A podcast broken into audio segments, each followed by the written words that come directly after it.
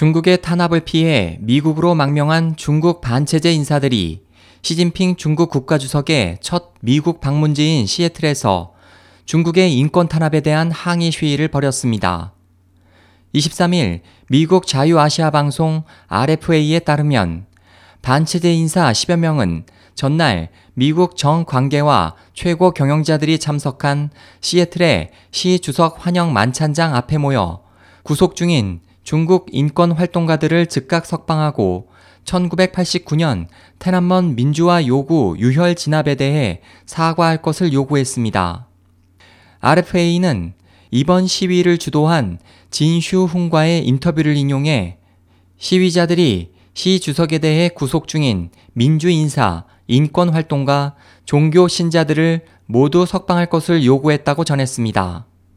이번 시위에 참가하기 위해 샌프란시스코에서 왔다는 중국 민주교육기금의 팡정 회장은 시 주석 집권 이후 중국의 인권 상황이 더 악화됐다고 지적하고 시 주석 방미 기간 내내 미국 내 인권단체들과 함께 수행 시위를 벌일 예정이라고 말했습니다. 앞서 미국 워싱턴에 본부를 둔 중국인 인권단체 국민역량의 양젠리 대표도 시 주석의 백악관에 도착일에 맞춰 백악관 외부 라파에트 공원에서 시위를 벌일 예정이라고 밝힌 바 있습니다.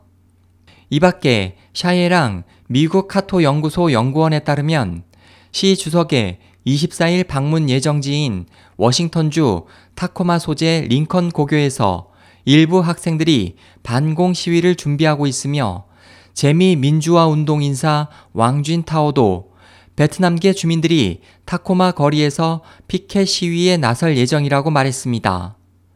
SOH 희망지성 국제방송 홍승일이었습니다.